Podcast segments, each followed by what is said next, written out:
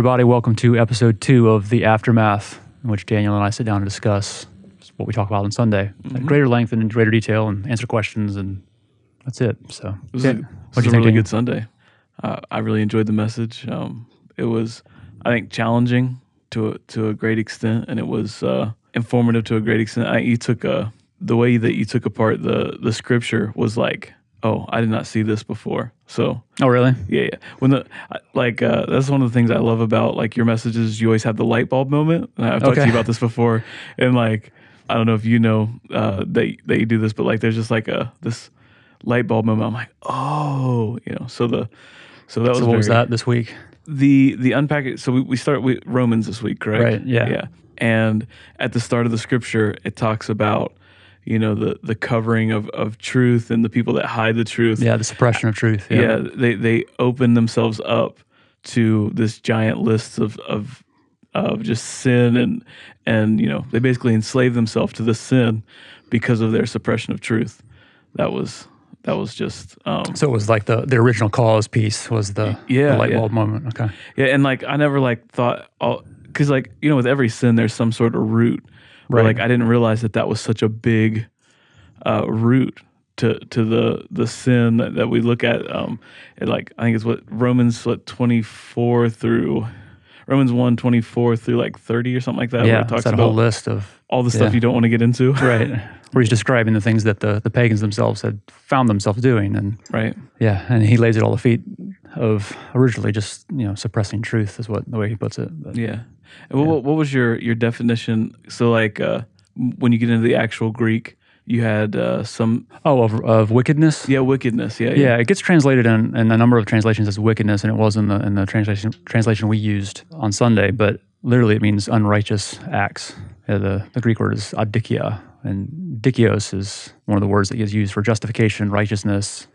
That shares all that same root. So yeah, because I think, as I mentioned then, and I thought more about, and I still think it's probably the case. A lot of us, when we hear the term wickedness, have some of this like dark, evil force kind of come to mind. We think of, I don't know, it's some sort of Hollywood vision of like the dark side of the force. Yeah. Or I think of, I don't know if you ever watched The Never Ending Story growing up, but there's this thing called the Nothing, and it's like just this like black cloud of nothingness that just devours everything in its wake, and you know, those sorts of images from popular culture tend to, you know, leak into our brain, but that's not really what we're talking about, and the wickedness that he's talking about is literally just the unrighteousness that leads to suppression of truth. So. I think it highlights too, like the necessity for justice, for not just man's justice, but God's justice. Like, right.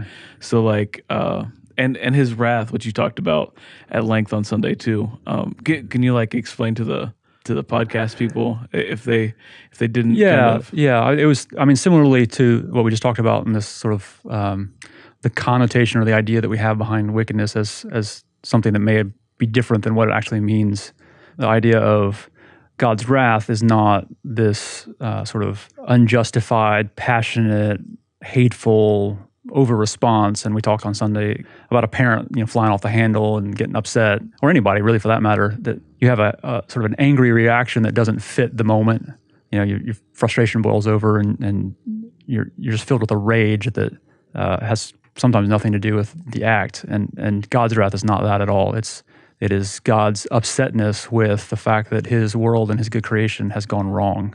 We talked a little bit, and I think it may have been Tim Keller that was the first that I read this from, but many people have put it out there before and after him, but this idea that if God isn't mad at injustice, what kind of God is he? You know, if he could look at, I think we talked Sunday about, you know, child abuse or trafficking, or you know, take any sort of evil that you look at the world and see, and injustice. If God's not mad at that, if it doesn't upset him, can he really be a good God? And is he a God worth loving if he doesn't? I mean, to be loving and to have created something and love it and want the good for it means that you're upset when that doesn't happen, right? When it gets broken or goes off track, as we say as Christians that the world has. Yeah, God necessarily is upset at that, and it is that righteous indignation, that sort of just response that God has to the world that is what the Old Testament and therefore the New Testament means when it talks about God's wrath. It's not just an angry God up in the sky getting ticked off because you did something bad and, you know,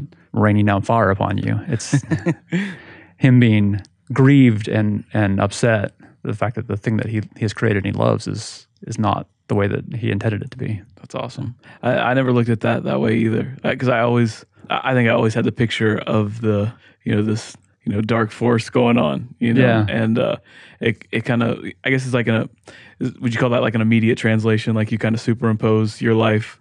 I think so. On the scripture. Well, I think also you need to kind of push back and say, what do you mean by dark force? Because I mean, there is sort of a positive force of evil, but in some way that positive force is a negation of God's goodness, right? So, and obviously if we're reading scripture, we have demonic forces and Satan himself that would be a force, but for sure not in the way that we were talking about earlier. So no. So like justice, as far as justice goes, like do we have a part to play in that? Like what does that look like for us? Yeah, that's a big question. In some way that's like the question, right? So I'm immediately reminded of, you know, passages from Isaiah and various prophets where, you know, God is saying that, you know, for example, I don't wish sacrifices. It's your love and mercy and justice that I seek. And justice is another like big term, big concept in Judaism. And obviously, as Christians, we get a lot of our terms and ideas and thoughts from Judaism, because that's God's people, right? That's the beginning of the story. So justice kind of taking a front row seat in our society, really, right now too. So. It has, and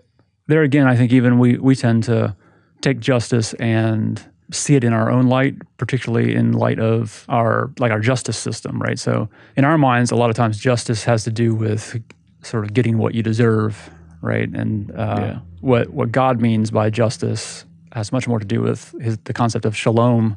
We often use the word for peace for shalom, but it's a much broader concept, and it is, I mean, to act justly is ultimately what God will do. That we're called to do is to put things to rights. I think that's the Tom Wright term, is like putting things to rights. So rather than making sure that someone who did something wrong gets what they deserve, God's justice is, okay, something's broken, how do we fix it? Oh, that's so much more helpful. Right? Yeah. So to be people of justice is to look at a broken system, whatever that system is, or a broken person, or whatever brokenness in general, say, how do we fix this? How would God want this to be fixed? Right. And sometimes that is justice in the way that we see it, right? That, you know, that is a piece of it, right? If somebody has wronged someone, there needs to be some restitution, some reconciliation, but forgiveness also has to be a piece of that, right? Yeah. And much more. I mean, there has to be tangible action to make right what is wrong. Yeah. And so, you know, like these days, and we're probably going to see today and tomorrow and in the coming weeks, people are going to be taken to the streets. And the question that we have to be asking ourselves as God's people is, how do we bring healing and wholeness to this inflamed situation to make things right, to help set things right? Yeah. And that's the call of justice and what God's ultimately asking us to do and looking to do through us. I guess that's probably an even better way to say that. I would say it would be impossible to try to do some sort of outworking of justice right now without God being front and center in the whole thing. No, right now especially, but never, right? Like, right, I mean, but, never. But your point is absolutely valid, you know, I mean, and I think that's, if we're going to be biblical about it, that's the way a lot of justice movements go wrong, right? Is they're seeking the end result without the power by which to be able to do it. Oh, that's amazing, man. Right, so when we talk Sunday about being a people who speak the truth, who don't suppress the truth. To speak the truth is that, really, to bring to bear, to bring to the forefront the power through which and by which justice can actually be brought. And that's more than just picketing and rioting and calling for an equaling of the scale, right? Yeah. An equaling of the scale is not God's justice. That's good. Right? Yeah. I mean, you got to be careful there, because people could probably take that argument and say, well, we don't have to make things right then. Well, no, you have to make things right, right? Yeah. Equaling of the scales. And sometimes going the other direction is called for, right? Sometimes you, as the one who's been the benefactor for generations and millennia, need to give over more than you ought to in order to make things right. Yeah. And that we talked about Zacchaeus. It's not 2 weeks ago, but it's not a great comparison, because Zacchaeus obviously wronged those people himself. But like, you know, the guy turned around and was like, hey, I'm going to pay back 4 times. Yeah. You know? But like what kind of, so if you're someone who passively benefited from a situation like that, like. Well, I think. It's hard as a person who like, I didn't do anything wrong. Right. You know, to say, hey, like we have to, this is part of justice. This is part of what. Well, I think at the core of the problem is, ultimately, it just comes down to selfishness, right? So We like to talk about ourselves in America as being a Christian nation. And there are certainly principles, Christian principles upon which we were founded, but the biggest influence upon our culture and the way that we think as a nation was John Locke and his philosophy. And it was a heavy philosophy about individualism. And much of what was said and justified and a lot of the ways that biblical principles were validated was actually through the lens of a philosophy of individualism. And so when we come to these questions, we just need to step back and realize that a lot of the ways that we answer them, a lot of ways that we think about ourselves, our country, even our communities, is heavily influenced by this idea of the individual. In that idea, we are a collective of individuals, each seeking their own benefit. And all sorts of different philosophies and moral philosophies have grown out of that. And you try to justify the good for the group, but it's justified because what's good for the group ultimately is good for me as an individual. And you know, that's just not what God has called us to do. We really need to let go of a lot of that individualism and realize that, you know, Jesus died. Like he put everything on the line for the benefit of the other.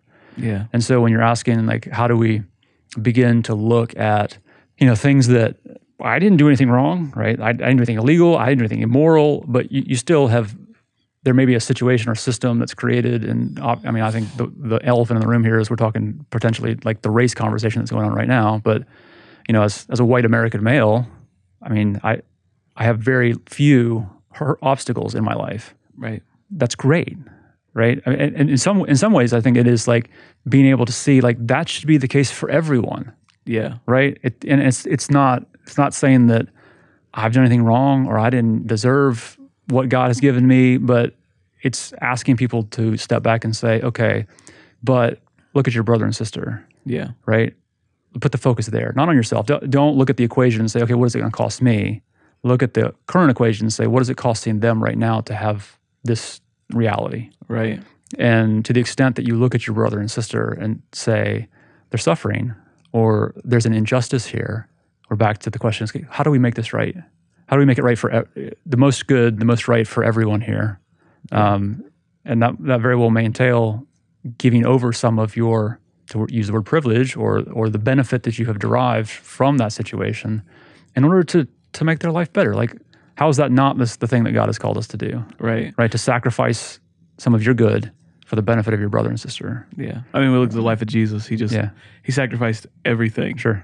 And Paul talks about, I believe it's Paul talks about being a drink offering. If I'm a drink offering poured out. Yeah. You know, like, I want, like, to me, like, that's been kind of it's been on my mind for about 5 years, you know, like, God, if I end up being a drink offering that you pour out, you know, like, I'm not wasted, you know, I'm an offering. Yeah, I think Paul's discussion about being a drink offering is really helpful. And I mean, just another way of saying what I think the entire call to Christianity ultimately is, you know, I don't know I do know. Ultimately, it's God that makes the flip for people, but like, how do you begin to understand and really latch onto and grasp this idea that, like, you know, we talked about this a few Sundays ago, like we're called to suffer for the benefit of others. Like, there's so much, you know, I've just kind of joked in the halls about this, like there's so much right now in popular Christianity that's some form of prosperity gospel, that to be a Christian means that you're going to live a good life in some way, whether it's flashy watches and possessions or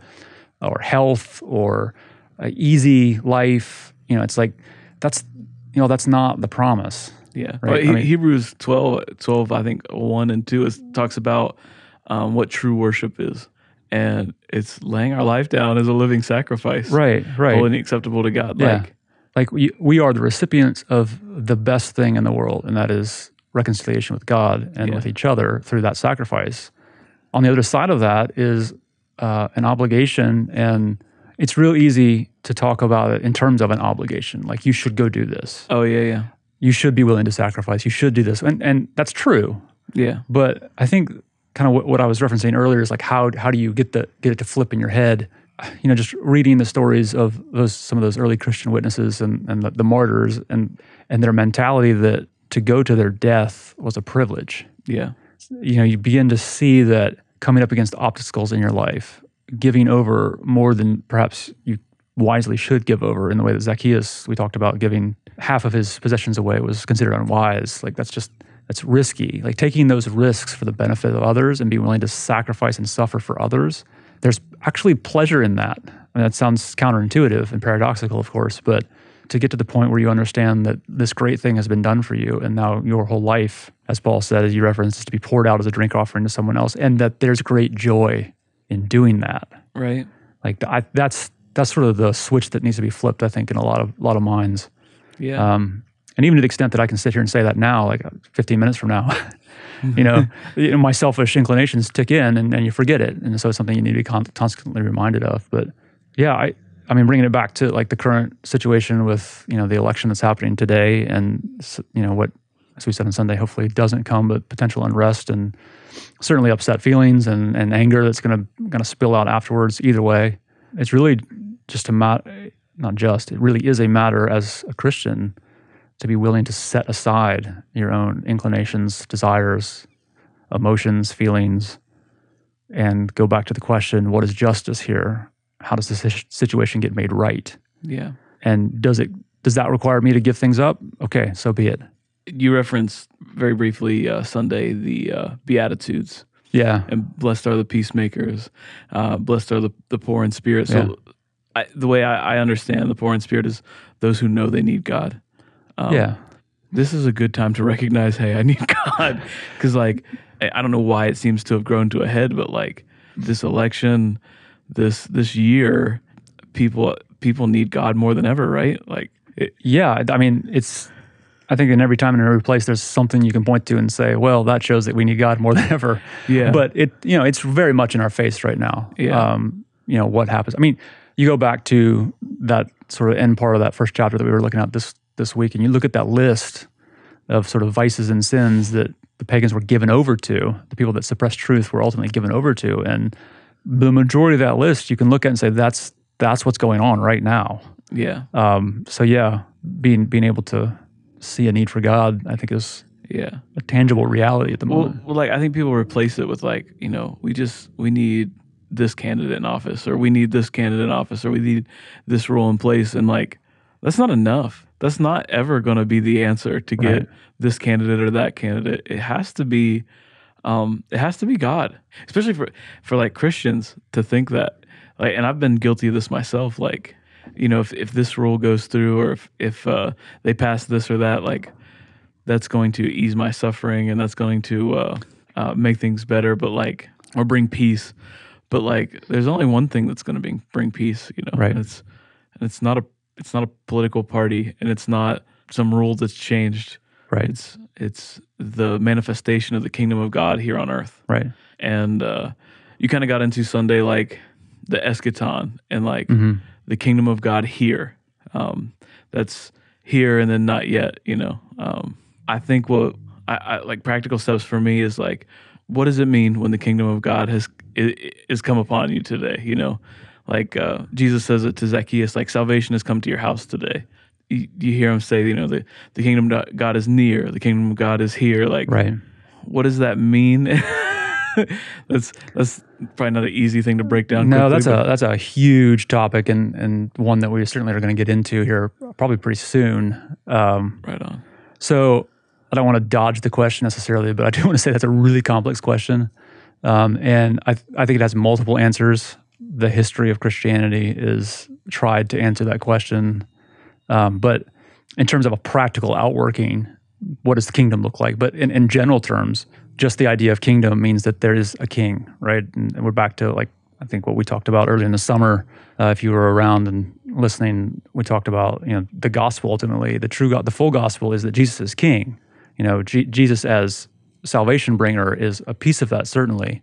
We have collapsed the larger gospel into that message of salvation and largely left out this idea of Jesus as king and kingdom. And the implication is that if we are going to be kingdom people, that means that we are going to follow a king. We are subjects to something, to a king, to Jesus and to God. Yeah. It's not a democracy. No, it's not a democracy. The democracy of God is upon you today. No. And the institution of the kingdom, it goes back to how we started. It goes back to it's a justice project.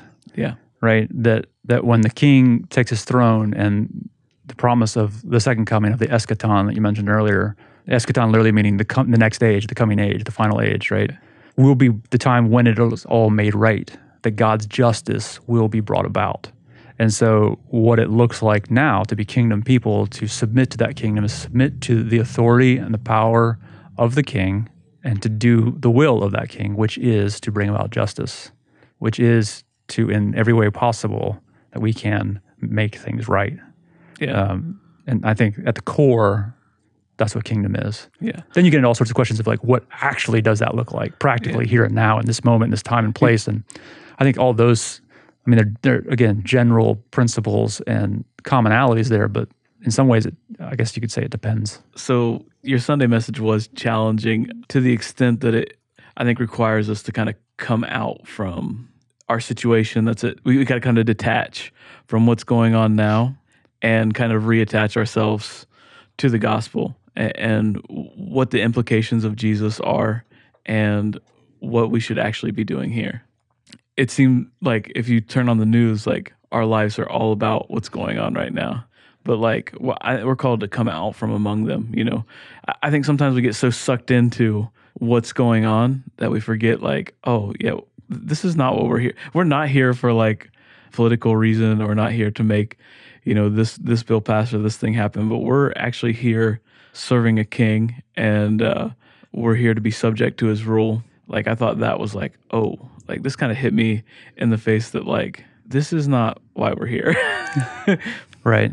You said earlier, you mentioned about, you know, people kind of getting worked up and about who gets elected and wanting their candidate as if that candidate is some way a messianic figure or getting your candidate elected is going to fix the problem. Yeah. And I guess I don't want to imply that there aren't potentially better choices, right? One may be better than the other. Yeah. The real danger that I see, I feel, find myself in is putting, like, as you said, kind of putting your hope in the candidate. And then either it works out or it doesn't. But either way, thinking if it works out for your candidate, okay, now we're set, which you kind of alluded to the fact that no candidate is going to solve the problem, right? Right. It may be a piece to the solution.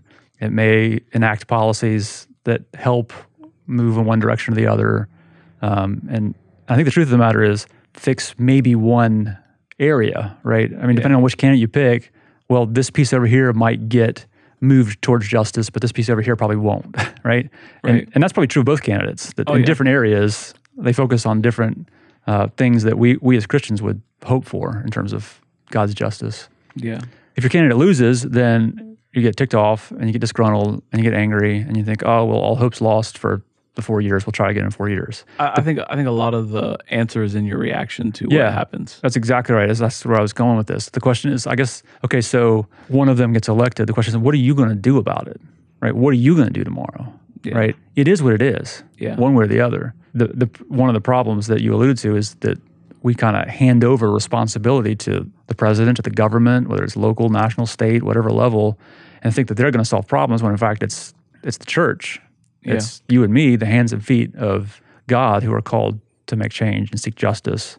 And if we're not willing to step up and do that, regardless of who's in office, then we've got problems. We talked about kind of in the hallway today, creative people and their place in society. Yeah. And like what they do, co-laboring with God to make something out of nothing or out of brokenness. That like, you know, creative people will often get booted out of community because they get priced out.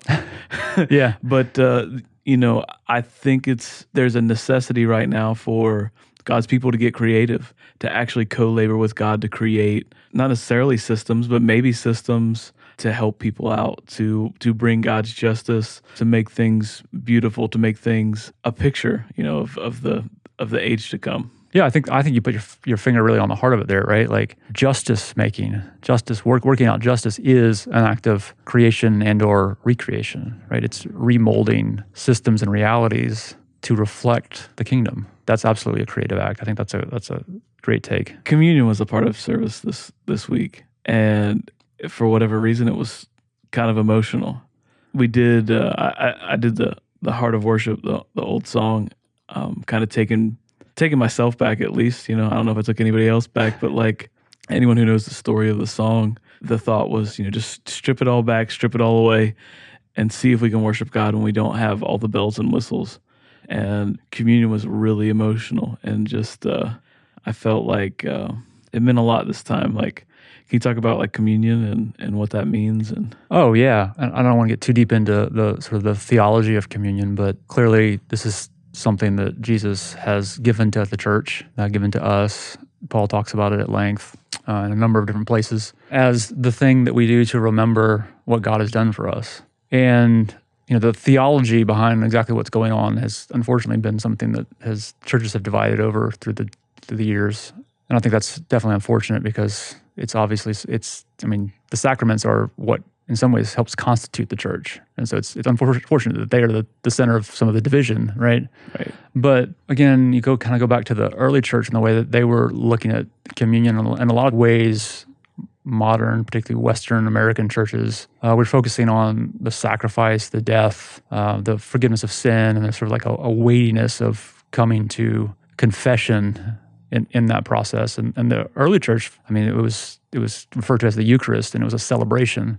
It was a recognition that what God did from, you know, the moment that he sort of gave the Last Supper, when he gave us this act over the next, obviously the next day and the coming days of his resurrection, was to reverse all of the wrongness, right? It was sort of the ultimate act of justice, as we've alluded to already a couple times, but it was a happy thing. It was a celebration. And I, you know, my understanding, some of my theological understanding is that whatever is going on, as we as a community come together and we break that bread and we drink the cup, whether you use wine or grape juice or, you know, whatever it is. Some people are crackers and orange juice in the morning at home. You know, some of this we're doing at home as distance right now, so you're kind of using what you can. But what's important is a remembrance and a recognition of what God has done for us, and an understanding that in the sacraments, particularly baptism and communion, God pours out his grace in those moments. Mm. That it is there. And I think that's some of what was so profound this Sunday. Is, you know, there's some Sundays when it's kind of going through the motions. Yeah. And you don't feel it. I think God still is certainly doing something there, whether you feel it or I don't think God's act is contingent upon her feeling. Right, correct. But yeah, there was something sort of heavy in the room this week as we kind of came together. Maybe it was, you know, we had spent some time, as you know, as you mentioned, you kind of played through and sang Heart of Worship as the church prayed. Yeah. You know, and that's always a powerful moment when you all are coming together to pray. Yeah. When two or three are gathered in his name, he shows up, and you know, that was tangibly present in a real way. And so I think all of that rushing together, the moment that God pours out his grace, and you know, as the one who sort of administers communion, there's a particular point when, you know, you pray that, you know, God would pour out his spirit on the elements and those of us who receive it. And I think that got felt. Yeah, for sure. I mean, I think it always happens. I think it got felt this week. Yeah.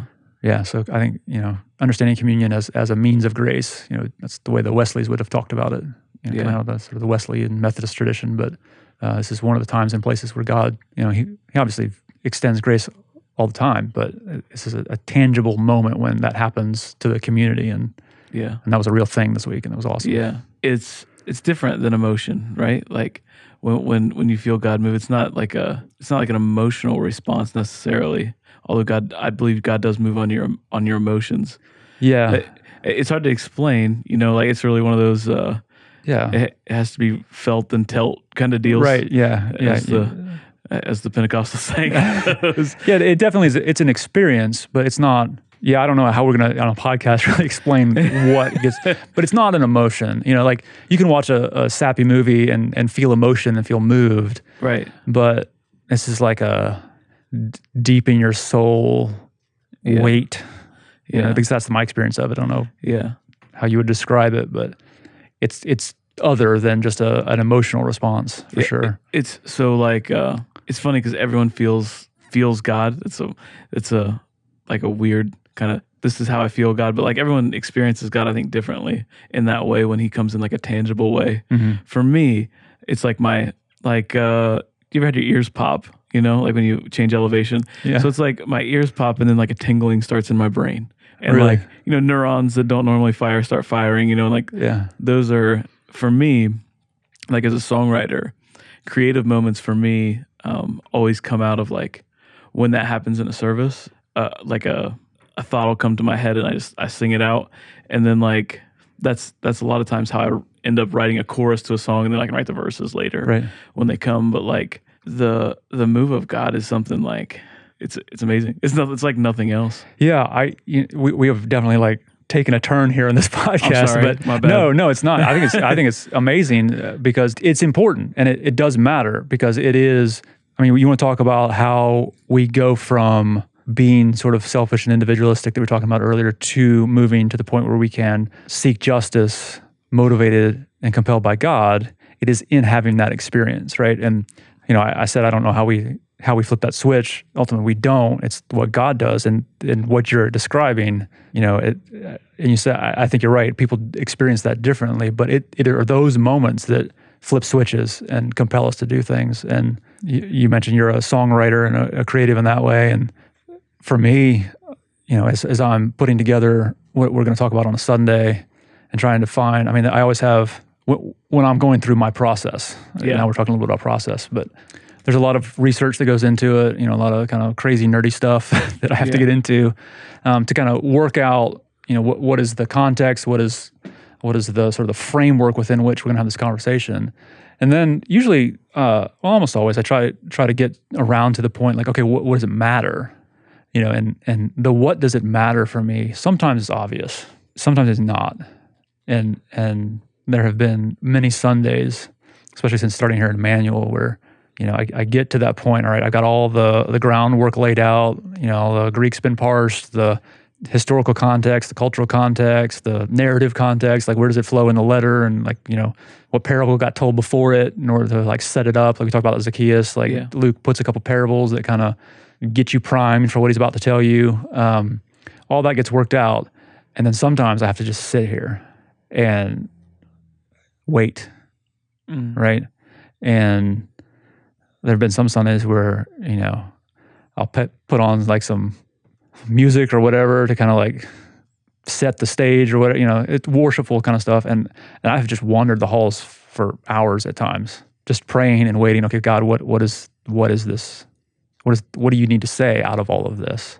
And then comes that experience or something akin to it, right? Where your thoughts are opened up in a way. Then some way they're not your own. You know, it's like and you get that sort of tingling sensation. You're like, oh, I get it now, right? Yeah. So you have the light bulb moment before we have the light bulb moment on Sunday. Yeah, a lot of times the light bulb moment that you're describing is the light bulb moment I got some point during the week. Yeah. And it's like, oh, that's the hook, right? Yeah. You know, that's, as you know, for you it's a chorus. For me it's, oh, that's the point we need to make today, right? That's the thing that's going to kind of shift the ground for people. Yeah. Because I think, I mean, that's a good way to put it in my experience. Like, the coming of God, the moment when the Spirit kind of comes, shifts the ground. Oh. Right? And sometimes that is just, sometimes it's intellectual, I guess. Sometimes it's emotional. Yeah. There was a phrase that, Bart, if you're listening, you'll appreciate this one, but he reminds me all the time. I spoke one Sunday years ago about God bringing in a plot twist, right? Oh, and sometimes, like, a lot of times when God shows up, he's showing up to throw you a curveball, a plot twist. He's going to shift the ground on you because he needs to tell you something, bring you in a new direction. And it all goes back to working out his justice, bringing you back into his kingdom purpose and realizing that we're workers, right? We're the worker bees, right? We're the subjects that are called to carry out his justice and his mission in this world. And those God moments usually have something to do with that. Yeah. That's amazing. That was incredible. I like what you said about this. Probably gonna end up being in a song somewhere. The coming of God shifts the ground that we're standing on. Like, whew, that is intense. Like, and it does too. Like, it leads us to repentance. That true change, which ultimately I think is the goal, right? Like, I'm not sure. Did you talk about repentance this Sunday or last Sunday? I feel like it gets weaved in a lot. Yeah, it's kind of a big theme. It comes up. That is a big theme. But like, we can't do an outworking of his justice and his kingdom without repentance, without that change. And I'm under the impression that those changes happen when God moves, you know, or not necessarily. It's not always like a hey, we felt God move thing, but like God does something in us that makes us, you know, maybe go against everything that we thought before and literally change our lives. What we're describing is, again, to kind of go back to a, sort of a Wesleyan perspective, is the process of sanctification, right? And this is a process. I mean, you know, we're working out our salvation with fear and trembling, right? It's a lifelong evolution towards kingdom. Yeah. And there's a moment of conversion, right? A moment with the lights come on. You recognize, hey, this Jesus is real. This God is real, and I better do something about it, right? I need to respond to that. But it's a lifelong process of God coming and continually shifting that ground and pruning and reining you in and putting you in new directions. If it's not that, then what you're saying is, I got it all together. Yeah. Right? Well, I think that's like the thought of a lot of people, you know, when they decide to follow Christ, like, okay, I'm following Christ now. Like, you're good. You're in the bus. Like, you're going to heaven. Like, no need to do anything else further. And that couldn't be further from the truth. There's always... Okay, you're in. Buckle up. Get ready for the ride. Yeah. You know, and this goes all the way back to the beginning of the conversation. And we were talking about, you know, if you think you're in the bus and you're good, well, now we're back into that sort of individual thinking, right? I'm good. I'm set. I'm fine. I'm on the way to heaven. I don't need to do anything. And what God says is, no. You got a lot of learning to do. A lot of changing is going to have to happen. A lot of pruning, a lot of suffering, a lot of pain you got to go through. And recognizing that is the process by which you become more like Christ is in some way, I think, another way to unlock this idea of welcoming suffering, be willing to give things up, right? Being willing to sacrifice for your brother and sister, right? It is that process of pruning and that ground shifting and that changing and that metamorphosis, that sanctification process that we should look forward to. You know, we understand that giving that up gets us one step closer to God, one step closer to becoming like Jesus. Yeah. And I think that's in some ways how we find that joy in the midst of what is, you know, to all other eyes, suffering. Right now we're about to enter, I guess today's Tuesday, and we're about to see an election, and I would say, like, this is the solace to be found is in Christ, and not the outcomes of this election, but like in your response to this election, there's something to be found in Christ there. And our response as a church, I think, is important. Yeah, it's really important, I think. For me, just to add that, and then we've yapped for a while now, so we'll bring it to a close here, but it is in recognizing that kingdom is a now but not yet reality that we find hope, our joy, our comfort, our peace, and also our motivation. Because if we look at what we are staring in the face of right now, we have to know this and understand that ultimately everything is going to be fine. It's all going to be good. God's got this, right? And so you can kind of step back and take a breath and say, God's got this. But at the same time, not yet, right? Right? Yeah. And so everything will be fine. Grab your tools. Let's get to work. Yeah. And part of making things fine, part of bringing about justice and kingdom, as we've said over and over today, means we have to co-labor. We have to find ways to be creative. We have to find the moments when God shifts out the ground underneath us to move us into the direction to help bring about kingdom, the now portion of kingdom that prepares the ground and makes ready our world for that second coming. And if we don't believe that it will ultimately all be put right, you can't do that. You can't go running into the burning house not knowing that ultimately you're going to be safe.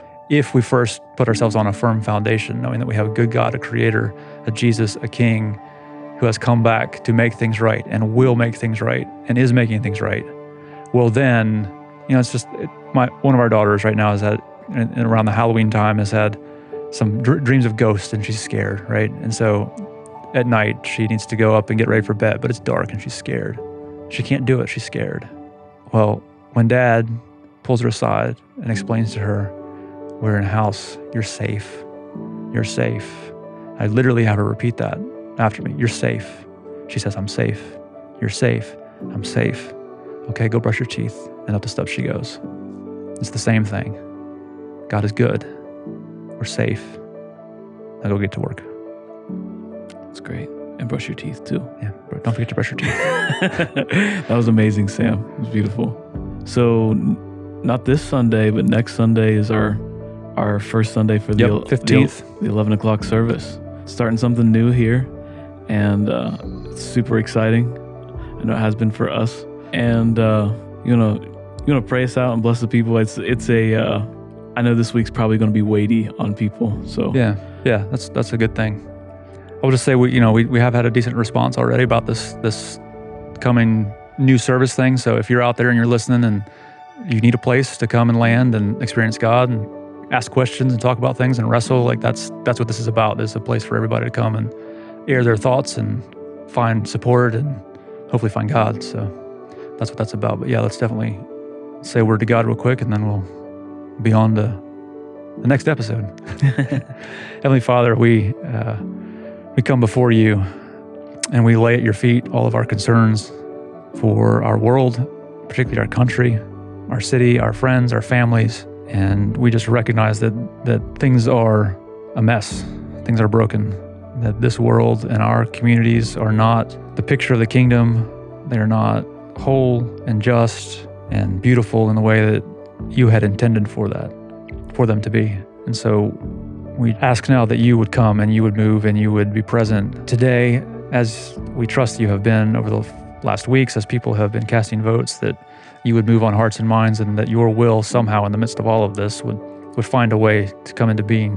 We ask that you would move on our hearts individually and as a church and as a people in this time and place, as things around us begin to swirl and devolve and become chaotic and tempers flare and peace seems nowhere to be found, Lord, that you would give us an inner strength and inner peace, and that you would grant us your grace and your mercy to step into those moments, to not to cower, not to run for the hills, or to be afraid, to step out and offer your truth to this world, that we might look for ways to bring justice, that we might look at the situation we find ourselves in and say, this is not right, this is broken, how can we fix it? How can we make the world a better place? We just ask that you would be in the midst of the coming days, that you would empower us, that you would lead us in your will, shift us into your sons and daughters.